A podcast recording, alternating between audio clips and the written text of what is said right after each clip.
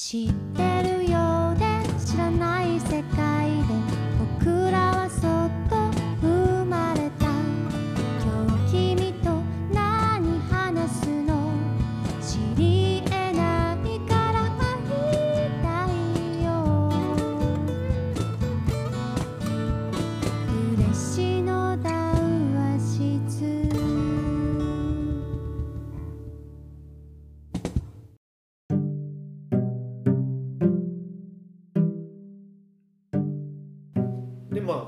から茶時の話をしたいなと思うんですけど、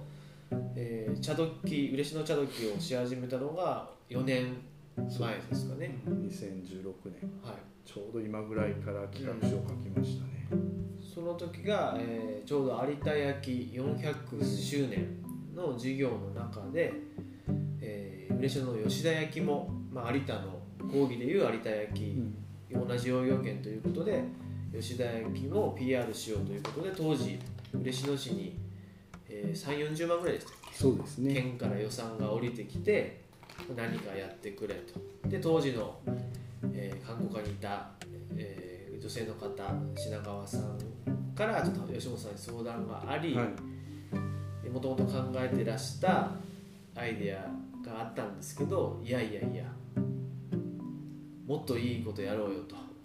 まあありえんと、ありえないって言ったんですね、うん、もうこんな企画をやるんだったらダメよって言いました。うん、それで企画書というか、まあ、写真だけの企画書を作りましたね多分その日の晩ぐらいに作りましたね。ちょうどあれですね。僕らがその年の冬ぐらいからあったか祭りをそうですね。変えようということでちょっと話し始めた時で。まさにその時です。で当時オープン A から出向した鈴木アッコさん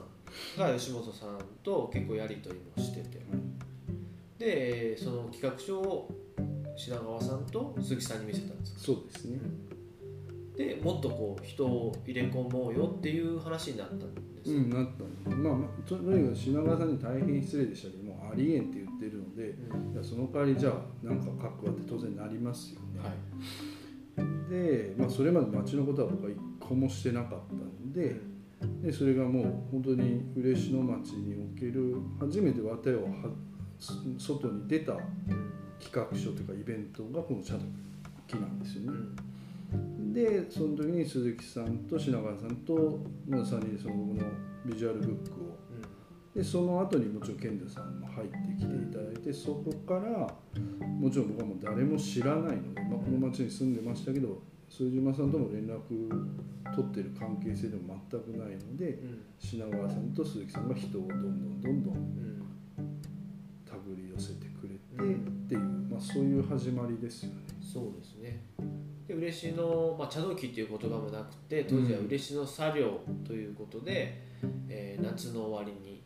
えー嬉野晩餐会という食事会と、えー喫茶イベントである嬉野茶寮という日本柱とあと展示のミュージアム。そうですね。吉田焼ミュージアム。3つを、えーやったんですよね。で僕も何ですかね、えーいろいろ嬉野市内でまあイベントをやってたんですけども、まあ、他の旅館さんの中でやるっていう経験が、そうでしたね。まあ、なかったのでだいぶ綿屋に詳しくなりましたね。だいぶ通ったんですけど。3日に1回ぐらい牛品館で鍋食べてましたね。そうですね。一時牛品館の肉見たくない時も 本当に食べてましたね。で、えー思った以上の大成功だったんですよね。うん。で、まあ、嬉野茶寮を、まあえー副島仁さんが、まあ中心としてえー若手メンバーを集めてくれたんですけどその最初どういう感じで仁さんはこうそうですね。誘ったんですか？いや最初は、えー鈴木アッコさんと松本聡子さんかな、2人から声をかけていただいてこれこれこういうあの企画があるんだけどっていうのを一番茶の最中に来られてあの茶工場回してる時に来られて一番言っちゃいけない時一来たか今と。ピリピリしてる時ね、もう湯気が上がってる、うん。あの茶工場の横であのちょっとだけ人さんいいかなって企画書をひら広げられてでっていうのをまず最初に覚えてますね。で、まあ、もちろんまあそういった中でもうなんだか面白いことが始まりそうだなっていうのはありましたよね。それこそその吉野さんが作ったそのねあの写真だけの企画書だったんですけどこれがこういうことでうん。嬉しいのしかできないことをやろうと思ってるうん。でお茶をぜひうん。副島さんお願いします。まあうん。私もそういった新しいことはもともと好きだったんで、うん。でまあ同級生でもあるその吉本さんがやられるっていうのはまあ一緒にやりましょうまあ同級生だけど、まあ、全然会ってなかったと会ってないですね。ですね中学校まで一緒だったんですけどうそんな頻繁にこうよく遊ぶ仲でもないし、うん。まあ一度だけあの吉本さんの家に行って、まあ、ススーパーファミコンやったぐらいの思い出ぐらいしかないですけど シムシティをやったん。多いぐらいのしか、まあ、それぐらいの仲だったんで、うん。まあさ何十年ぶりかですよね。そうですよね。中学保護卒業して会ってなかったんでうん。おおみたいな感じでうん。久しぶりっていうので始まってでまあこういったあのお茶をメインとしたあの企画をやりましょうということになってもう単純に非常に面白いなとうん。思ったんですよねでまあ1回だけの企画なんでうん。これ僕だけじゃちょっとどうどう考えてももったいないとうん。思ったんで、まあ、当時、まあ、僕が仲良くさせてもらってるメンバーに声をかけて「もうじゃあ一緒にやらん?」ってなんか面白い企画があるうん。でまああまあその茶業青年会のメンバーの中でこう、まあ、何人か抜粋抜粋というか、まあ、本当に仲のいい人に声をかけてやって、まあ茶業青年会って時々こうイベントをやるので、うん。お茶に関しては、はい。まあそういう最初はみんなそういったノリで「んうん。やるよ」ってうん。で来てくれてこうスタートを切ったらおっともう今までのイベントとは全く違うなというところはみんなこうすぐ理解できて。うん。その違うっていうのはどういうところで感じたんですか？だから今までお茶のイベントっていうのはうちらはもう8匹て夢タウンで紙コップでお茶配るといううん。それが悪いことではないんですけど、僕らがその業界内でこう考えたらそれぐらいのことしかできないですよね。だからまあそれはそれでよれ喜んでくれるそのお客さんがいたりとか言うんですけどやっぱりそれってそこだけ切り取ってニュースになっても驚かないじゃないですか例えば今日佐賀佐賀市内で地元のお茶をあの若手農家がこう試飲を配りましたってうん。ニュースに載ってもスルーされるだけで現状は変わらないですよね、うん。ましてや全国のニュースなんて絶対載らないじゃないですか、うん。そういうのって。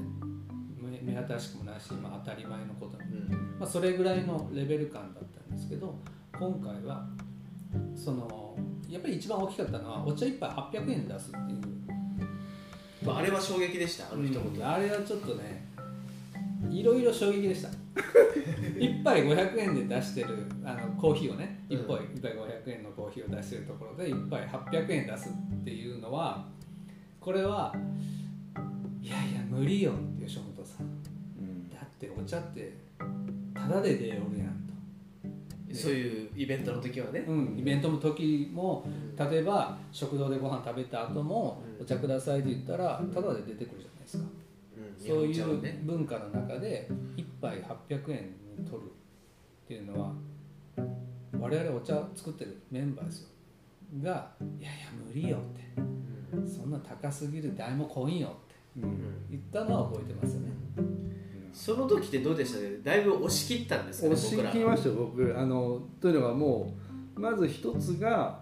夏祭りのあの200円うんであれの花火大会。でね5リットルぐらい入ってるんですかね。入ってないです。持ちたくないですよ。祭りに行ってね。5リットル200円って逆にいじめじゃないですか。500cc ぐらいですかね。200cc ぐらいですねの100円とか200円。まあまあめちゃくちゃ惜しいわけですね。だから多分有料で出すといっても多分200円でっていうところ、でそれだから多分まあ持っていけてもやっぱ500円。うん。でも800円じゃないですか、うん。で多分もっと言うと私と健太さんは多分1200円とか。そうそうそう。っていう。でおそらく押し切りまあ最後多分伊藤さんでもほら我々が持ち込んだ企画でもあるので多分もう譲ってくれたっていうところで多分800円に落ちてるとは思うんですけど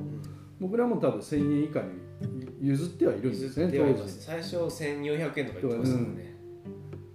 で結局押し切ったのは要はうちとか大村屋の空間代にうん。そもそも我々めちゃくちゃ金かけてるんですよと。副島さんたちで茶工場とか茶畑と一緒ですよね。うんで使うグラスも1個5000円とか1万円するやつを今回使うんですよ、う吉田焼も含めて、うん。吉田焼は相当協力その時はしていただいたからですねツアーで。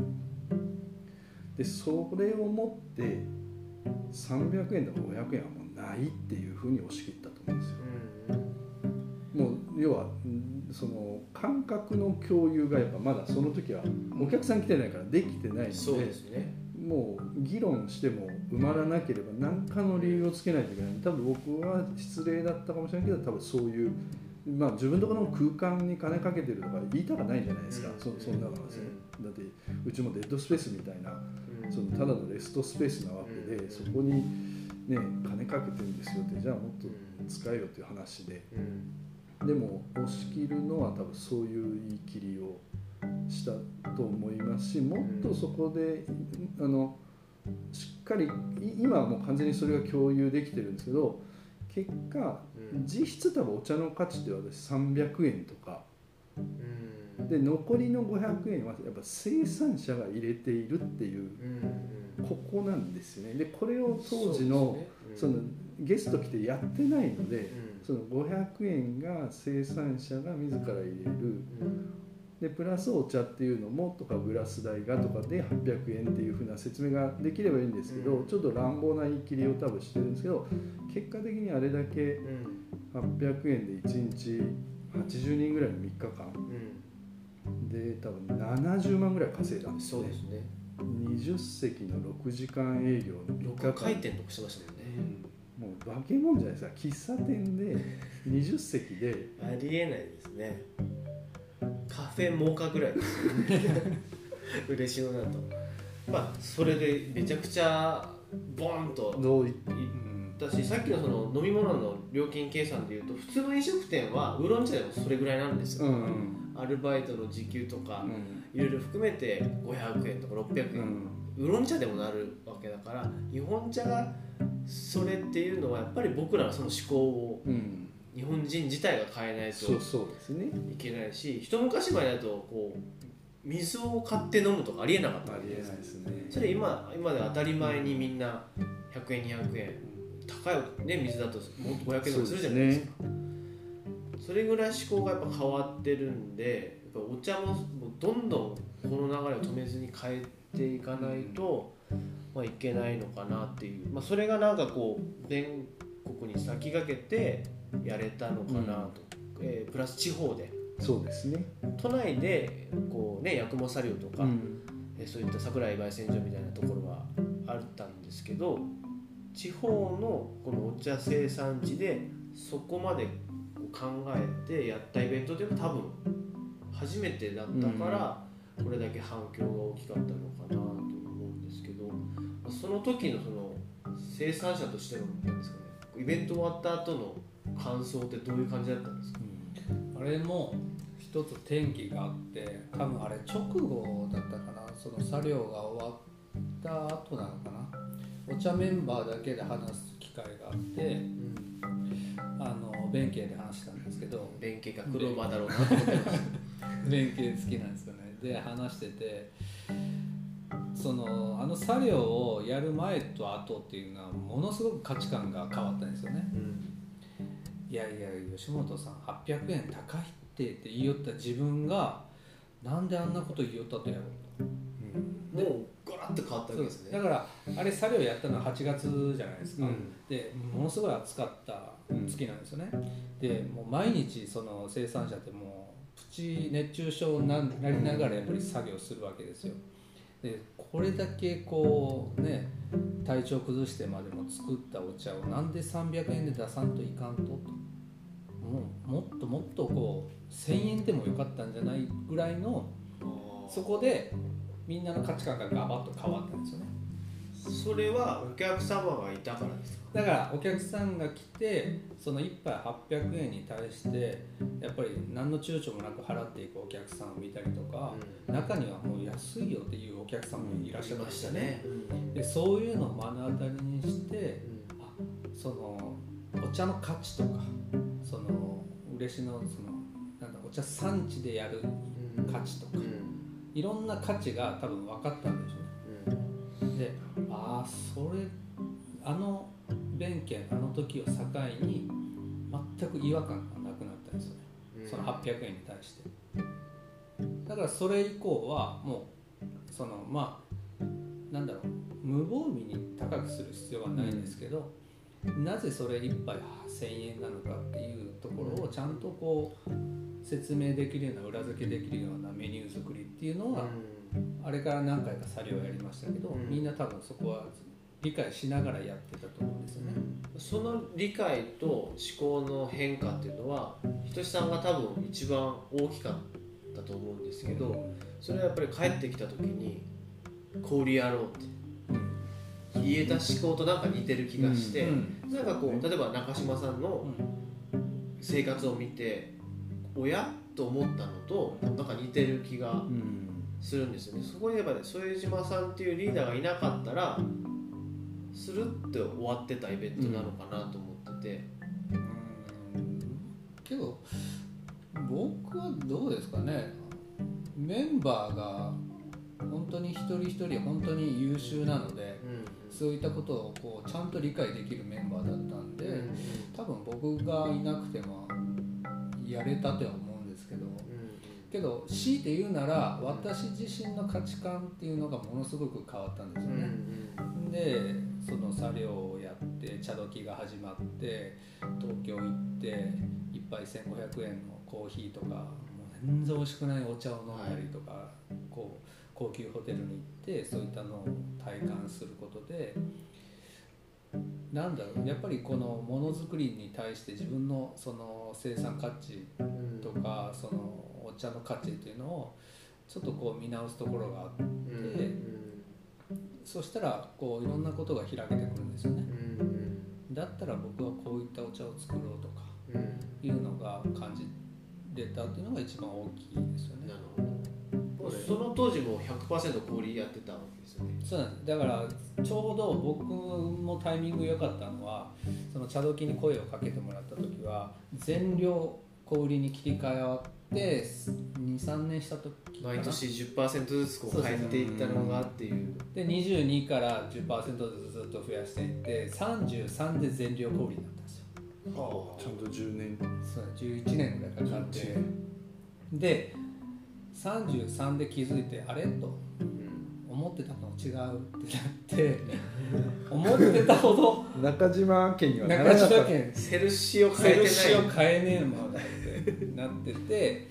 やっぱりこういろんなやっぱりこう無駄があったりとか、その段取りの悪さであったりとか商売としてのってノウハウがまだっていうところで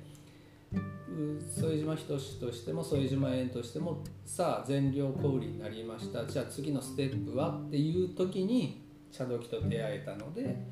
そこでそのいろんなことの価値観変えられたっていうのはものすごいもうちょうどいいタイミングだったんだ、本当に感謝しかないですね茶時には。僕、あとその初期メンバーが鈴木さんと荒木舞子さんの空間がもう言ってたのを忘れましたね。やっぱ今回その嬉野晩夏の成功は、まあ、晩餐会っていうその辻さんの器とか、えあの A ちゃんの木島栄太郎さんの寿司とか、あの松尾さんとかでやったあの晩餐会っていうのがあってで車両があって吉田焼なんですけどその車両のところのいわゆる副島仁率いるメンバーのまず純粋さと副島仁が作った多分そこに対する規律なんですよね。チームの規律、うん、でこの美しさが上下白の服を着せれたし、うん、あれ絶対確実に上白下黒なんですよ、うん、普通に考え普通はもうどう考えてもお茶生産者7人揃って白白を着ることはないんですよ、でもさっきの副島一つの規律と全メンバーの純粋さがん。信じてみようとかかけてみようっていう。でこの辺は荒木さんとか鈴木さんはやっぱり当時あの時晩餐会の方がディスカバーとかも割とポンって載せてもらったし、まあ分かりやすかったですよね。ね。わずか16人のために鈴木さんがあの知恵を出しながら器を作るとかっていうちょうどダイニングアウトとか始まった時期でもあったのかもですね、でもうやっぱり女性2人いわゆる当時声をかけてたメンバーとたまにこう僕は全企画に顔を出していろいろ詰めてた時にやっぱそこのなんていう凄さというとなんか美しさみたいな言い方をなんかしてたんですよね。そう女性的目線ですうねで鈴木さんも確実に純粋さのところに感動をしてたし、まあ、荒木さんとかのその荒木さん自体も多分覚えてないかもですけど今みたいなこのななんていうのまそ副島仁はまとめてるっていう言葉ではないんですよね。なんか僕は規律っていうそのプラスに取るかマイナスというか規律って多分いろんな言葉があると思うんですけど、はい。いやもうそのつ作り上げてたその7人当時松永さんもいましたけど、やっぱそこの美しさだったと思うんですよね。でその後みんなもちろん東京行ったり何とかしてそれぞれのその純粋なものにいろんなものが乗ってはい。知識とかなったりとか幅が分かってきたので今だったらいやここで800円はちょっと無理だからうん。ここは500円でお茶しましょうとか多分それぞれみんな考えれると思うんですよ、あの時だってその私専用副島さんとかって多分みんな言えたはずなんですよ。うん。だって今みたいに形ができてない。でもそれが全員信じてやったってういうん。のの原点が何かっていうのは多分さっきの全メンバーの純粋さと多分副島一つがその時までに作ってたのが規律だと思ってますよね。あとひとりさんあの僕その嬉しのバンカー最初成功したのとかその規律って言われてるのの中に僕はあの吉本さんの何ですかね動きも大事なような気がしてこうこういう話し合いの時でも自然と議事録取って後からまとめて出してくれたりとかなんかその辺の何ですかね、えー吉本さんの動きっていうのもなんか大事だったような気がするんですよ、まあ、大事というか茶時のやっぱり心臓部というか、まあ、統括この3人とか言ってるんですけどやっぱり総統括な感じじゃないですか、あのそういった価値観とか美学なところも我々に教えてくれたこともそうですし、こ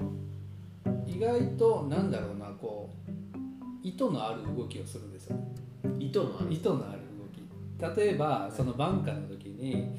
あのね地元の生産者たちが頻繁に綿屋に出入りをするうん。とでバンカー当日に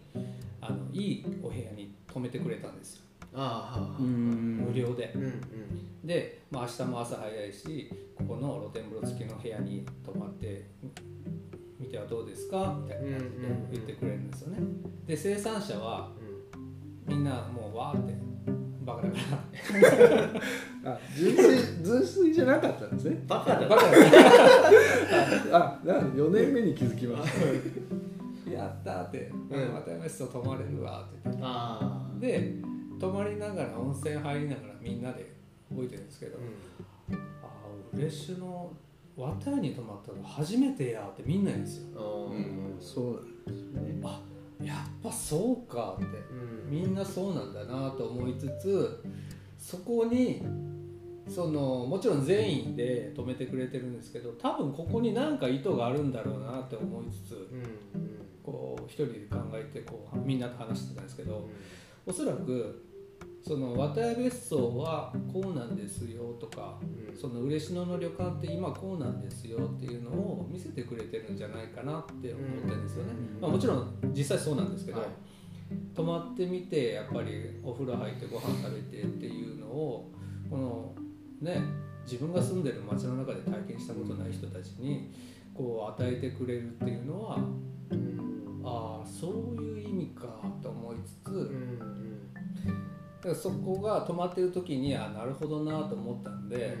もうアホみたいにシャンプー使ってるやつらがいたんであんま使わない。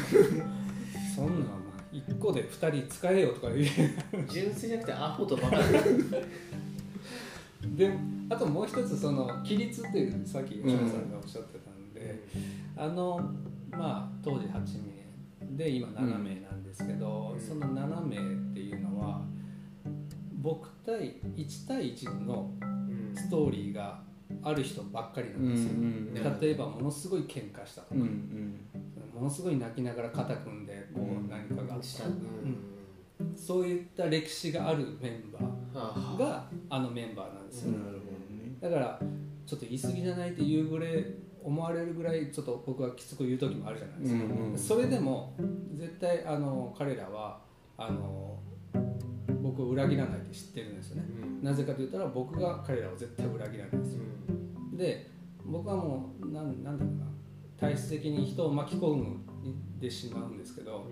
絶対に最初に言う言葉はもう絶対に巻き込むけど絶対見捨てんけん。お前のことは絶対見捨てないけんあのついてきてくれ。言うんですねでそれを言えた人だけ集めたんで、っていうのもある。うん、チームワークっていう意味ではだからね同じこう笑って泣いてをあるその歴史があるメンバーだからこそのあの連携っていうのは。だからそういうのを荒木さんたちは見て。この4年間もその4年という時間になったらその一辺にもうなってますけど僕らが最初に見たのは茶時で人さんがおっと言うぐらいのレベルではない深さでそれぞれとも付き合ってるのでそこでハブてようがその空気が悪くなろうがうん。人さんからすると1対1の付き合いだったらそんなレベルじゃないとこまで一回もうやり合っててその上での築き上げた信頼なので茶時メンバーが揃って僕らの前で恥かかせても何しても全然それはそれで成立そもそもしてるっていうぐらいの深さなんですね。でそれが今プラス4年経ったので、僕らとのそういう縁もだんだん深くなってるっていうことなんですかね。そうすると。それの吉本さんの動きとか人を思ううん気持ちとか行動とかってコンサル時代に培ったんですか？その前からいや完全にコンサル時代に僕が一緒にいたメンバーが、もうこの人心掌握の天才みたいな人だったんですよ。で基本的にコンサルタント旅館再生のコンサルタントっていうのはもう火の車で地獄みたいなところに行くわけですね、うん人間関係ぐちゃぐちゃみたいなそうですそうです。そこを紐解いてどうつなげて、誰にこれ種まいてみたいなそうですね。ちょっとチェスとか将棋的な動きを、もうそれこそ僕が一緒にやってたその安倍さんっていううん。彼はどこまで見てたかというといわゆるもう今日でも辞めますみたいな、もう社長とかお上にあの常に首に刃物突きつけてあのいわゆる退職辞表っていう刃物を突きつけるようないわゆる悪玉だけどその人がいるから成り立ってる。うん。つまり経営者うんはなかなか能力がないけどその人がいるからお客さんがついてるっていうのは、まあ、必要悪のすごい人とかうんが、でそれを嗅ぎ分けるのもとかももう超天才なんですね。うんそうするとその人の猫が病気してるとかってなったらうんその日以降その猫の心配しかし基本しないんですよ。その金融機関との折衝とかうんその旅館の売り上げでウェブ売り上げがじゃらんかとかもう一切しないんですよ1週間。もうそのねその方がキーマンだともうその鍵分けてるんですね。もうその人が右向くか左向くかでこの旅館の生き死にが直結してるぐらいまでのことがもう分かる人なんでそれ一日で分かるんですか？もう大体喋ってとか従業員面接とかしたら分かる人なんです。そうするとその日からその人の猫の心配しかしないんですよ。うん。だから猫が何食べるとか猫飼ったことないのでうん猫が何食べるとかうん。その猫にその今日これ食べさせたらどうですかとかってもう自腹でですねそんなの僕は経費で落としてないので自分の給料で そのチャオチュールとかかかってうん。その猫が元気になることしかしないんですよ。うんその安倍さんの行動はやっぱ衝撃でした。衝撃ですよ。もう僕からするとだって猫の世話して旅館が助かるかってしか思ってなかったのがやっぱ僕は目の前で10年間その人の行動でもうクララがたったぐらい旅館が良くなっていくのを見てきたんでもう途中からは信じましたね全てを。もう全く最後の10年目まで分かんないこといっぱいありましたよ。うん。それして何になると安倍さんでもそれなんですよね。いや僕がやっぱり吉本さんのそういうところがすごいなと思っていろいろお話ししてる中でやっぱりコンサル時代のその安倍さんだったりとかのそのチームがやっぱりあるんだろうなと思っててでひとしさんとその生産者の関係もその安倍さんもですよ。結基本やっぱり対話してるじゃないですか、やっぱりこう話をするっていうのが多分基本で、そこでどう汲み取って次の一手をみたいなところなんで僕最近あの吉本さんたちのスレッドにもあの入れたんですけどやっぱ会議よりも対話うん、ダイアログって書いてあ大事っていうのを僕自身もこの半年すごい感じてて、えーで僕そこが苦手なんですよもともともともとは。もともとというか今でも。うん今でも例えばこうマイクをオンするとこう話せるとか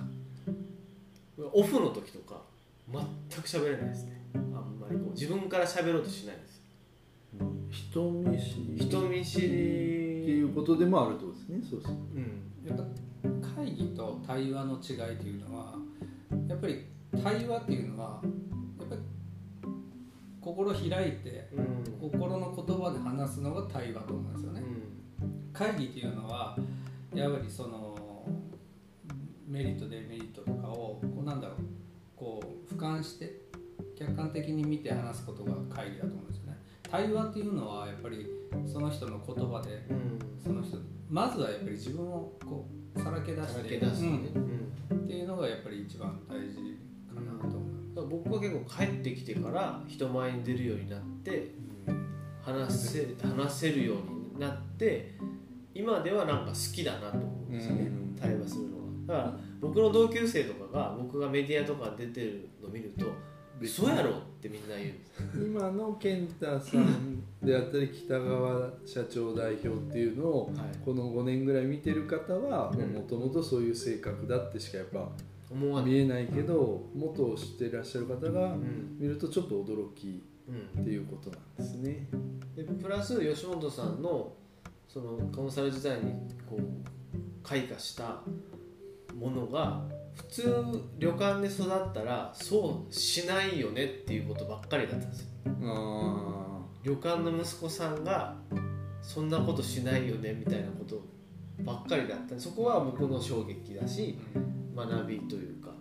あアベイズムですね。アベイズムなんですよ。だからもう安倍さんが今もしいるんだったら将来息子を預けたいなって本気で思ってるんですけど、うん、塾してもらいましょう。だからいろいろあの4年前の夏にそれぞれなんかいろいろ開花したんしですよねたんですね。まあ本当運も運も良かったでしょうね。それで出会ったというか集まった。うん、で、えー調子乗った僕ら嬉しの茶時は秋に大ごけするとしましたね。もう秋にやりましたっけ？すぐ花がね11月3日にイベントを新州をすぐやったんですよやりましたね。ねはいまあそこはね吉本さんのいいとこでもあり悪いところなんですけど ちょっとこうボーンといくとすぐ次の企画を立ち上げてちょっと早くないっていう僕らでもその時みんな酔ってたんで全然早うんく早いと思ってなかったんですけどやりましたどうせね。うん、やれば多分いっぱい来てくれるしまた2時間待ちとかになるんでしょって思ったら誰も来ない。い。わゆるあの嬉野の商店街に一番人の集まるあの11月3日に野外茶室やってレジェンド松本実さんの呼び込みを持っても中島のタバコ屋のおばちゃんしか来ないっていうあの伝説の野外茶室ですやね。やりましたね。ただ僕らはそれではただではまあ起き上がらないというかその野外茶室を作ったと。それを副島園の茶畑に移築したんですよね、うん。そこからまた第二の。本当。あれ本当に今でも覚えてますよね。本当にこうやりましたずっこけましたねって言いながらバラしている途中でこれこういうのが茶畑にあったら面白いんやろうねっていう話をポロッとしたんですよね、でメンバーで「ああそらいいね」って話になって、でたまたまうちがあの会食って言ってあの茶畑を植え替える作業をやってて、はい。はいあの重機がレンタルしてることがあったんで「うんあじゃあね」って「けどやりますか?」って言ってもう 5m5m で茶畑くり抜いてスモモ持っていったんですよね。うん。それが天茶台ですよね。あれできた時どう思いました？やっぱり。ややばいのできたと思いました、うん。もうそのなんかな後々これうまくいくなとかっていう話は結構多いと思うんですけど、うん。やっぱ人生でいくつかこれいけるわお客さんも何もないけども革新的なものってたまにあるじゃないですか、まあこの近年のその一つはあれですよね、うん、天茶台ですね、うん、これはもう確実にもうもうそういやそこで何するとか一切決まってないと思いますよ。ここでまあお茶は出すんだろうなぐらいもちろん。断然わかるんですけど、もうできた瞬間にはこれだなっていうのは僕はもう個人的感覚でありましたね。うん。あれができたのは？2017年の3月3月ですね。要は2016年の夏からやってそうまですすね。で11月にずっこけてうんで移転してっていうか。移転移転なんですね移転なんですね。まあずっこけたものの僕らはもう春夏秋冬って決めちゃってたんでとりあえず一周はしようみたいな話したんですよね、で、えー天茶台を作り、えー新茶会。新茶台そうですよ。そこでやりましたね。そこで新茶会から価格でした。かけろ。当時3000円とかでやってましたよね。1500円です千安っ。のニューヨーク券付き。新茶付きのバス。もまあだから言うなればただですよ。だんだん大盤振る舞いに戻ってきて。でもあの時のお客様のリアクションすごかったですね、なん。かこの世のものじゃないもの見たみたいな、うん。やっぱそれまで夏でやった大村屋とか綿屋の室内でやった上質な空間でやったとやっぱもう一段ステージが違ったんでしょうねやっぱね。あれはその副島家としてはどういう意見が多かったです？お父さんとかお母さんうーんけど反響は良かったですよ。その例えばそのうちの家族のあそこに行ってお茶を飲んだりとかやってましたし親戚とか近所の人も来ましたし。でやっぱり大きかったのは僕2014年から経営を引き継いでたので、もうその時の采配というのは僕ができたところが大きかったんですよ、ああまあそれでもやはりその父が植えた茶畑をこう抜爆音するっていうのはうん。ちょっとやっぱりあの抵抗があったんで一旦親父に聞きました。いやっぱそういうのあるんですね、いや多分僕もあると思うんですよ。今思うとよくそうですよね。今5箇所目として作るって言ったらああのほらあんな感じででムービーなんてこんななるとよっていう説明ができるけど、何もないとこにただ板張るから抜くわっていうだけでしょ。うん。そうですでね。それに理解を示せって言ってもうん。だからあの理解が本当にありがたかったし、うん。抜根自体は親父がやりましたからね。あー。いうもので。うん整地までしてくれたので、うん。まあ、そういった意味では若干だけその前の年にやったその bank とかのその反響を少し聞いててくれたのかなっていうのはあります。よねでもやっぱその親父さんの頭の柔らかさに救われてますよね、うん、さっきの面積拡大から販売力に近いだからポイントキーパーソンですよね、いやうちでもですね新しい部屋とか改装するときにちょっとおかみから言われますもんね。あれおばあちゃんの時に作ったからうん。一言言って寝壊す時はとかがあるんですよ、それはやっぱ普通だと思うんですよ、うんうん、でなんかこう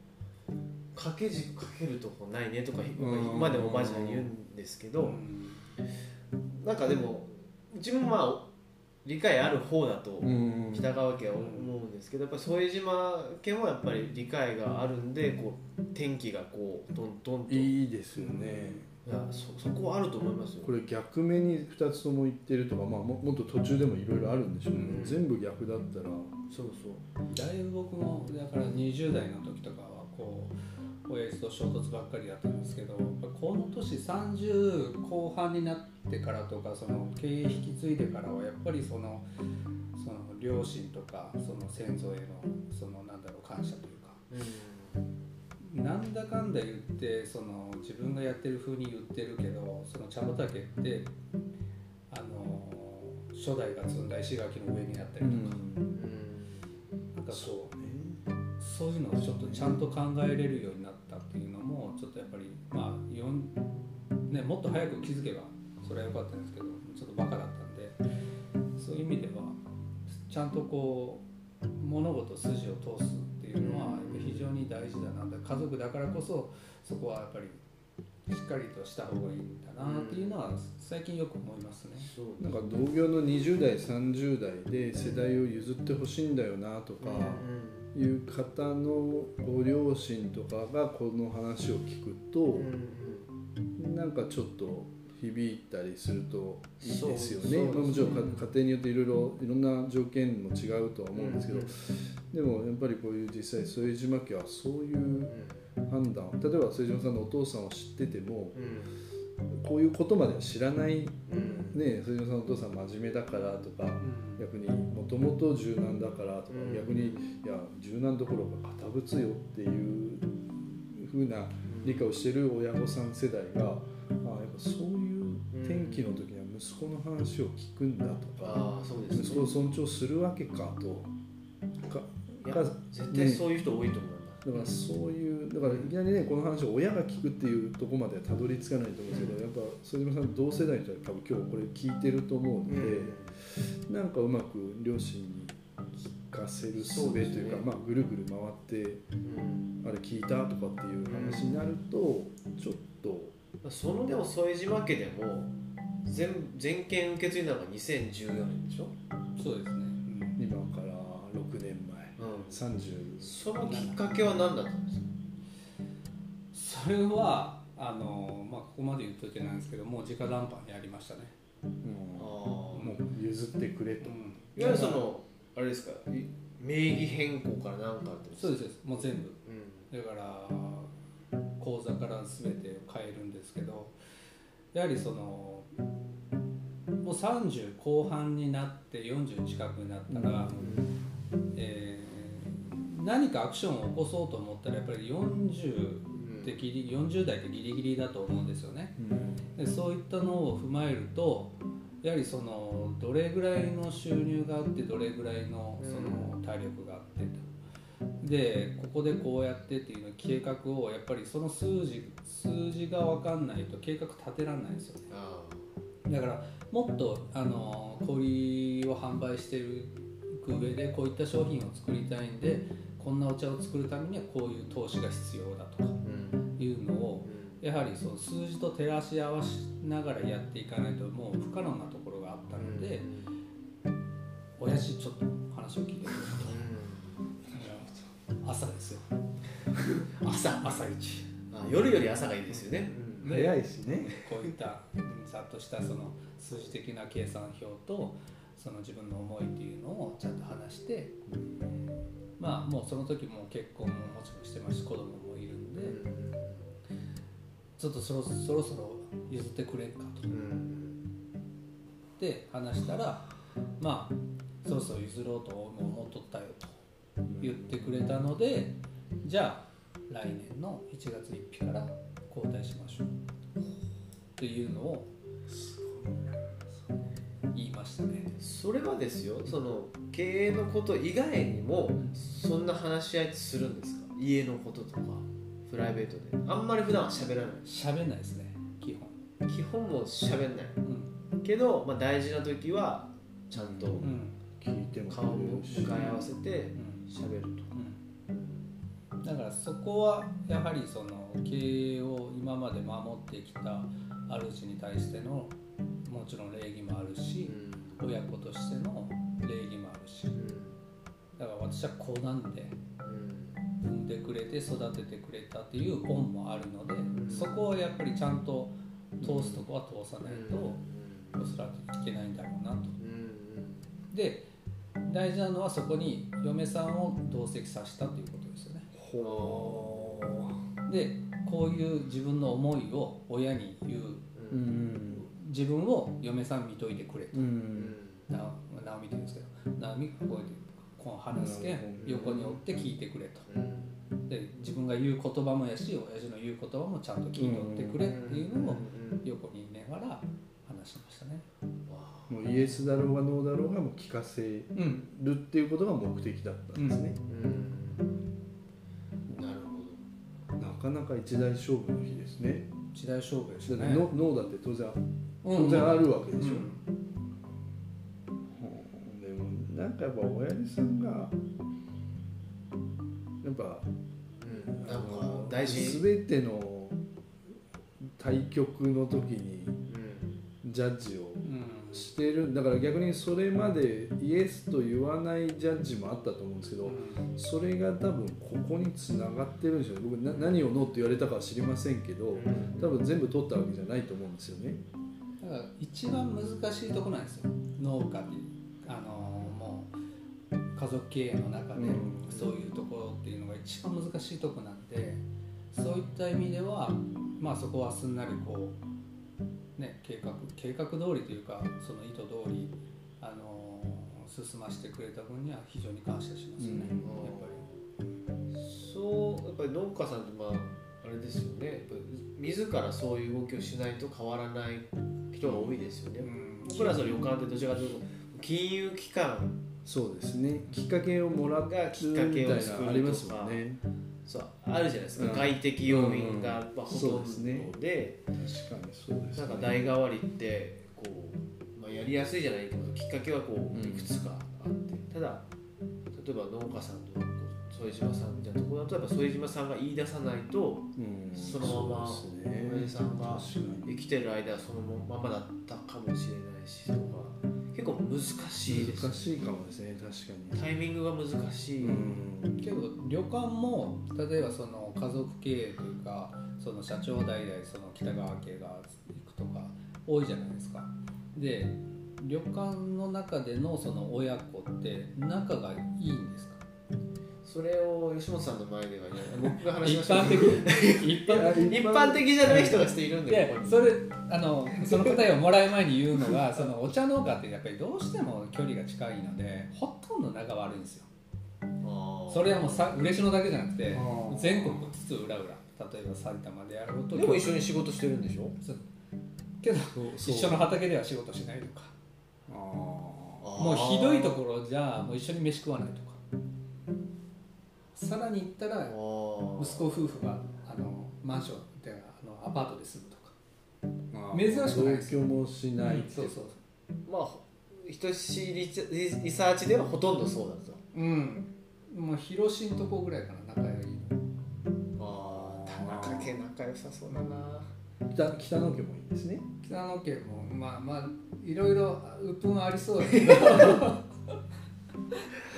なるほど。旅旅館館業はどうなのかなと思一つは、うん。えー、と社員の手前っていうところでルール化されてるところありますよね。確かに。呼び名も。うん。うんほら旅館で家族だけでもうほんと一握りで、うん。そこは生産例えば家と違いでもやっぱ少なくとも数人社員がいるっていう、だからそこでのバランスを取らないといけないのでっていう、まあその辺の文化の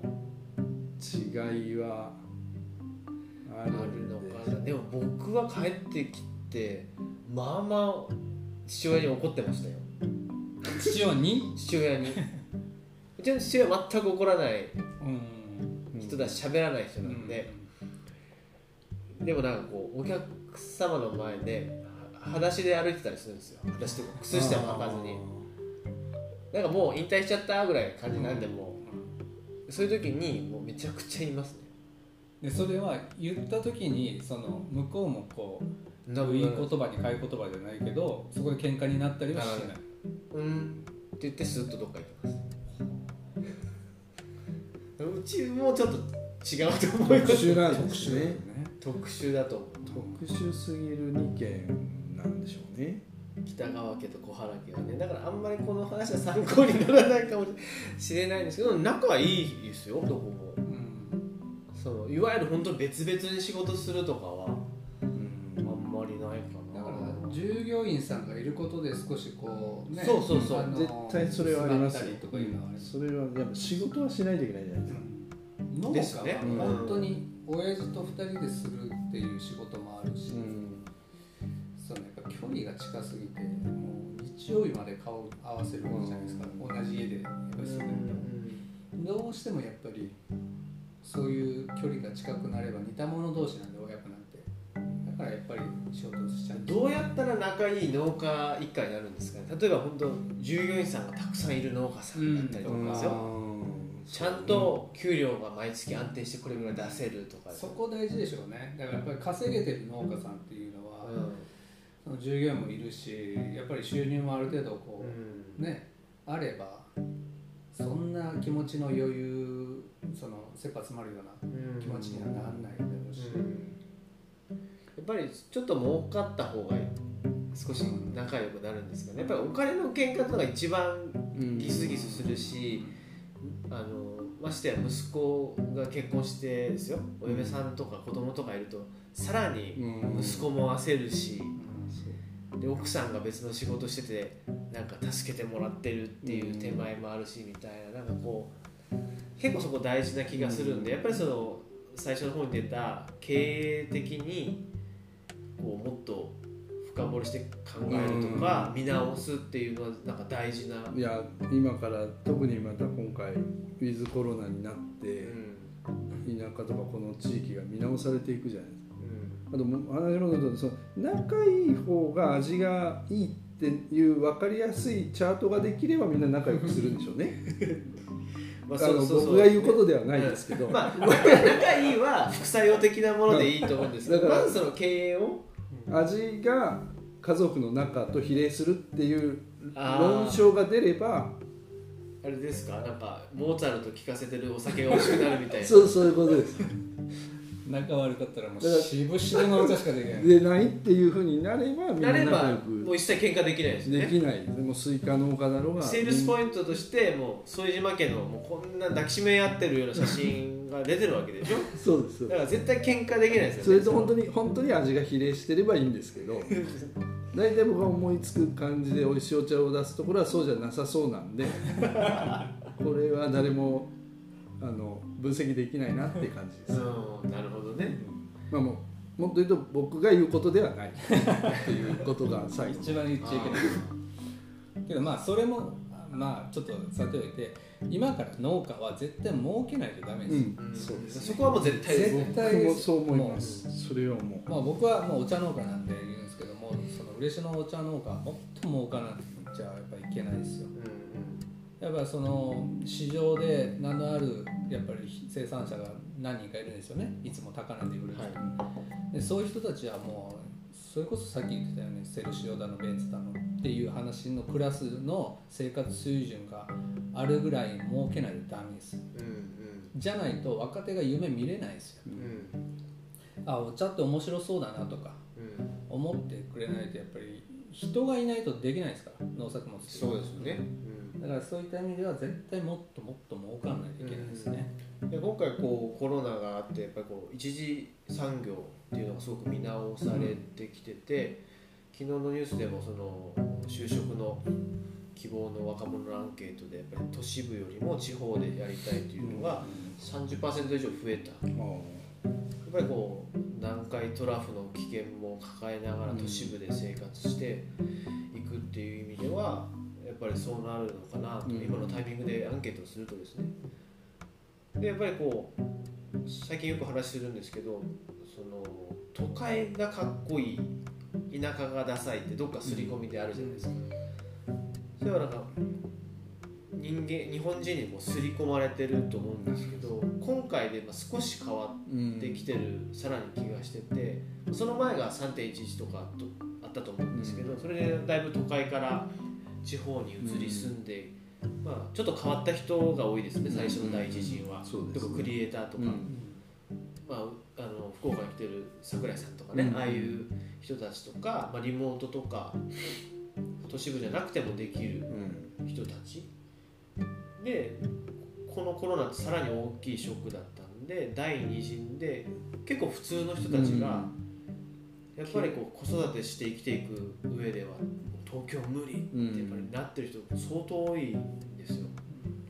そういった時にやっぱりこうその地方の僕らが自信持ってこの仕事をしてないといけないし、ちゃんと稼げてないといけないしやっぱりそこの経営的に自分の仕事を見つめ直すっていうのは特に一次産業においては大事で今までのように、えー J の A さんだったりとかえー市場に頼ってただけではダメです、うん。旅館もそうで旅行代理店に頼ってただけではもうダメな時代が来てて自社でどう売っていくかとか、団体旅行なくてもどう利益出して成り立たせるかっていい機会うんだったと思うので僕はこの嬉野茶寮とか嬉野茶時やっててこう大きな一つのなんかな役割っていうのはその一次産業かっこいいうん夢があるものだって思わせるのがなんかすごく大事ななんかファクターだなと思っててそれがあの7人のお茶生産者が多分できていると思うんですよね。だからそういったかっこいいお茶生産者とか、まあ、嬉野には松尾俊一さんとか本当に第一線でやられて東京の渋谷で店出したりとか著名人と一緒にやったりとかああいう方とかもうどんどんああいう人が増えていくことによって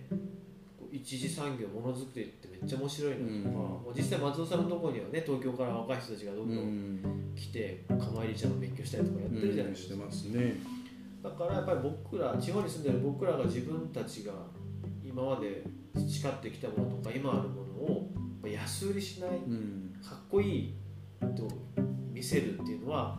多分吉本さんが最初始めて僕らが入ってきてたまたまできた嬉野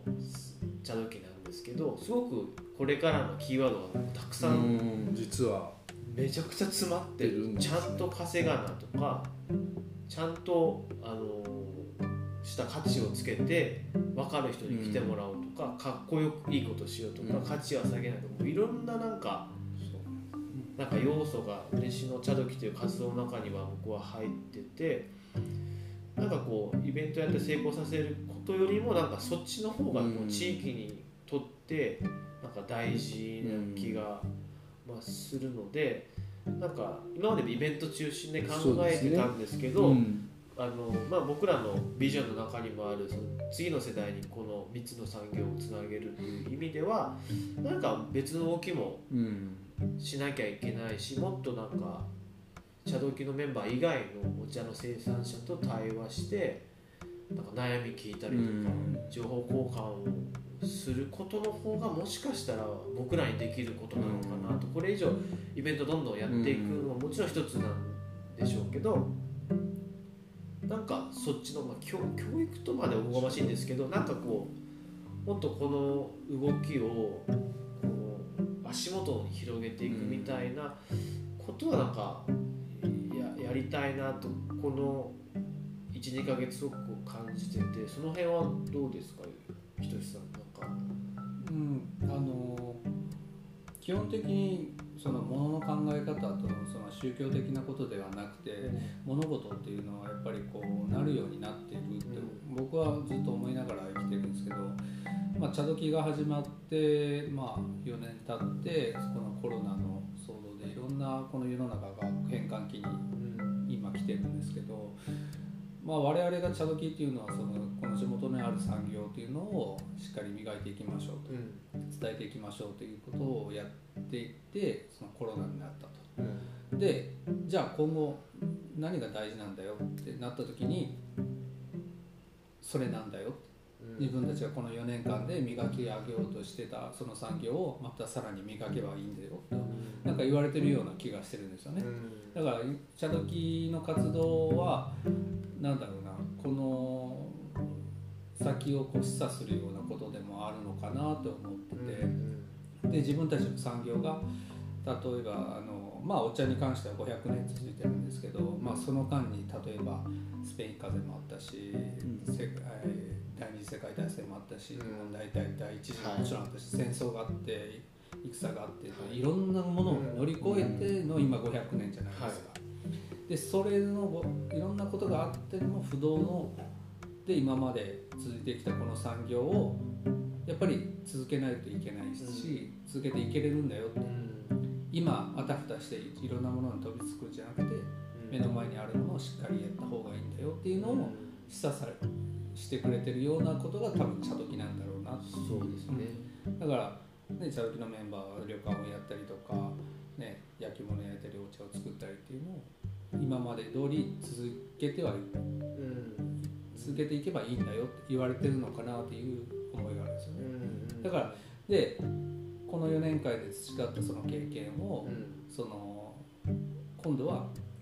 地元にうん。だから全国にっていうのはちょっと我々のメンバーだけで無理なんですけど、目の前にいる人たちのその多分生産者であったりとか他の旅館の方であったりとかいうのに一緒に今助け合う時期が来てるのでそういったところでこう力に変えていくタイミングが今なのかなまあもちろん今健太さんがおっしゃった通りなんですけど。そういった意味では本当にこうまあ大変な時期なんですけどうちらにはもうこう、まあ、今から戦っていけるような武器はちゃんとあるとうん。思いますね。だからコロナでもう旅館も含めて今までの考え方ともうなんか全部ゼロベースで本当考えないといけない状況に来てるんで、なんか茶時も一回ゼロベースで考えた方がいいなっていう時よりかは、えっと考えるともちろん T ツーリズムっていうのを進めながらもどんどん新しいイベントをやっていくっていうよりかはちゃんと稼げる。うん。ちゃんと考えて経営だったり栽培をするお茶農家さんを一人でも増やすっていう方が、なんか今の大事かなもうみんなもう弱ってるんでどんな業界も弱ってるんでまずそこを倒れないようにとか廃業させないために、まあ、旅館ももちろん大変なんですけど内部改善ですね。今大波が来てみんな流されたところなんで、なんか新しいものをどんどんやりましょうというよりかはまずもう一回根を張っていきましょうっていうことなのかなと思うのでなんかこう茶抜きに参加してない人たちとなんか、まずそのなんか勉強会じゃないですけど、っていうのなんかやれないかなと思っててでスリッパ卓球をもともと勉強会から始めたんですよ。うん。であの写真家の元子さんから最近よく言われるのは佐賀の人と福井の人はめちゃくちゃ勤勉だから勉強とか教育ってなるとみんな飛びつくと。うん。で福岡とかこうなんですかね東京とかだとイベントやりますよって人言った方が人が来るとか。なるほやっぱりその県民性っていうのがやっぱりあるみたいですね全国行ってる人から見ればで今回こうコロナ起きていろんな Zoom で勉強会とかしてるんですけどやっぱりこう勉強会とか言うとやっぱみんな来るんです。なんかためになるよとか。もともとそういうなんか佐賀の人たちって勤勉だし真面目なんでなんかそういう名目だとみんな来るのかなとは思ったりもして、まあ、それはスリッパ体験もそうだったしなとかそこからなんか仲良くなってスリッパ体験を始めたりとかホタルバス始めたりとかこう派生していったんでまずはなんか高めましょうみたいなところで、なんか若いお茶生産者集めてこう変えていく。それこそおじ親父さんにこんなこと言ってうん。もう代変わってもらおうよとか。そうね。なんかこのままイベントばっかりやっててもなんか消えゆく日がどんどん増えていくだけで、その日を絶やさずするっていうなんか活動活動というか。後世お茶をつなげるために、まあ、もちろん旅館も吉田家もですけど自らが強くなる。うん。強くなる産業とかそれぞれ生産者が強くなるとかっていうそれがまあ結果後世。うん。その数が増える減るはあっても残るとかっていうのをこのコロナを背景にっていうとこなんですかね。まあ、対そこがやっぱり対話でしょうね。うんやっぱり異業種の人と話すことその勉強会をやることでいろんな対話が生まれてやっぱりそこからいろいろ生まれてくると思うんですよね。うんうんで今までそのまあ茶時もそうじゃないですか、うん。その業種がこう集まって話すことでいろんなことが生まれてるじゃないですか。そうですね、だからそのあの化学反応が街全体で起きれば多分ものすごく良くなると思うんですよね。ああなるほど。いや茶時は本当ね初めから対話があったんですよ。なんか会議だけじゃなくて一緒にご飯それこそ牛品館3日に1回行ったりとか、あのそうね。会話が多かったと思う。普通のイベントとか集まりとか普通のなんか普通のイベントというかだと簡単な準備して当日迎えて「うん。はい打ち上げです。また来年」とかいう感じじゃないですか。それまでのなんかプロセスがすごく短い、で結局飲み会になって真面目な話あまりせず終わるみたいな、で吉本さんとひとしさんが酒飲まないってとこも僕大きい気がしてて。僕は飲んでしまうんですけど。なるほど。なんかお酒飲まない中心メンバーが多いとなんかそういう、飲み会はするけど、はい。ちゃんと対話も成り立ってるはいっていう、そうなんですよね。一方で僕全員飲んべえみたいな飲み会も僕組合の行くじゃないですか。青年部とは違うっていうことですね、我々でねストレス発散っていう目的で皆様やられてるのでいいんですけど。でもそれだけじゃやっぱダメじゃないですか、うん。っていうほところかなと思うの。でなんかこう今年のどそうですね。あの活茶動時はうん。何かまあもちろん T2 リズムもうん。やりながらですけどなんか教育とか勉強とか経営みたいな、だからこういう時だからこそその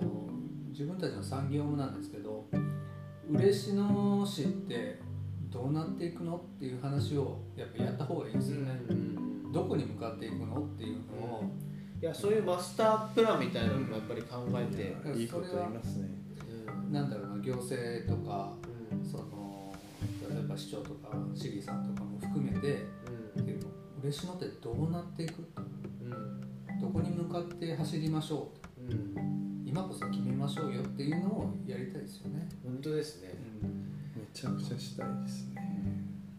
いやこういう時にやっぱりか語るはずなんですね皆さん。と特に行政とかうん。議員さんたちって、そこで語らなかったら何やってんのって話にそうですね。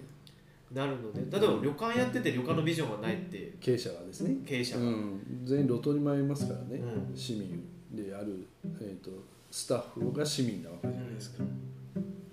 だからですねこの嬉野談話室あの気を抜いてたらダメですよこれ聞いてる人は僕がねマイク持って突然迎え呼ぶんで。突撃。いい。ですね。市長も含めてうん。ちょっと気を抜かずに。ウィズコロナアフターコロナで本当に全産業うん。あの変わりますしうん。本当に気を許せば全旅館が潰れる全茶農家がなくなるっていうぐらいのことが起きてますから。本当だからさっきの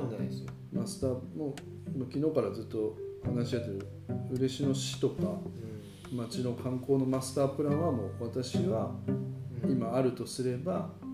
えーこの5月の今日10うん、何日ですかね。18 18の時点でもう完全にただの紙切れだと思ってて僕はいいと思います、うん。まあ、全く世界が変わったからですね、そのいろんな見識者が作っあの作ったマスタープランだと思いますけど、うん。えー、ともう一回しっかり読み込むべきだと思うんですけど多分ほぼ白紙ただの紙切れうん。ちょっと失礼ですけどになったと。そうですね、うん。なのでそれを変えずに明日以降もうんそれに向かって市民と共にっていうのはもう多分極めてナンセンスだろうなとは思いますね。うんだからそれをまあ大きな方針をできるだけ早く固めてこっちだよっていうのをうんやっぱしないともう全員路頭に迷うか気づいた時には全産業潰れてるかっていうことが、うん。あの本当にうちも含めて起きるっていう。うん、そうですねそこを持って回復していかないと全くこう意味がないというかそこのそうだと思いますよ。コロナでこれだけみんな辛い思いしてるのが、なんかだんだんみんな慣れてきたりとか、うん。元に戻ってしまうのがなんか一番意味がないうん。こと思うのでなんかこの今のなんか感覚を忘れずに、あの変えるべきものは大胆に変えていかないといけないし言ってもやっぱ100年前50年前と同じこと誰もやってないからですね、それだけ変えていかないといけないし茶農家さんとかもハイブリッドな茶農家とか出てきてほしいんですよね、それこそもう IT 技術をめちゃくちゃ入れてとかやってほしいですよね、でそういう意味では実際今日副島さんが来てるからまた副島さんの話に戻りますけど、はいおそらくこの半年副島さんが、えー、と市役所とか我々と一緒に出た会議は全部観光の会議ですからね。そうですよね、うん。そこもハイブリッドですよね、うん、農業とか生産者としての会議は、まあ、僕が出ないから分かんないですけど出てるかもしれませんけどほぼ多分出た会議のほとんどが観光。だから言葉知らないですよ。インバウンドとかもインバウンドって何から始まってると思うんです？僕は普通にひとしさんの会議にいるのが普通になっちゃってなっていますけど確かに。我々 FIT とか言うけど多分全く分からないまま FIT っていうのを聞きながら会議に参加。机の下でスマホで調べてますからいや絶対そうだと思うんですよね。でも、ん。まさにそれが、うん。それも茶時がやったことの一つだと僕思ってて、ね。結構大きなシフトだ。うん。観光会議だって出なくていいですよ。そうですね。農家ですもん普通。いやだんだんその辺がが変わっこう串刺しにいろいろ考えないと絶対ダメでこの前もねあの勉強会で移住と観光って別物だってやっぱ僕らは思ってるけど、今実績で出てる町から言えば一緒だ一緒って言ってましたね、で人やっぱり人だと。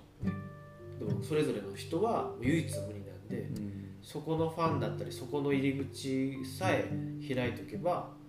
コロナが来たって地震が来たって魅力は変わらないっていう、人を出すっていうか暮らしの観光いうのは、まあ、真鶴町とか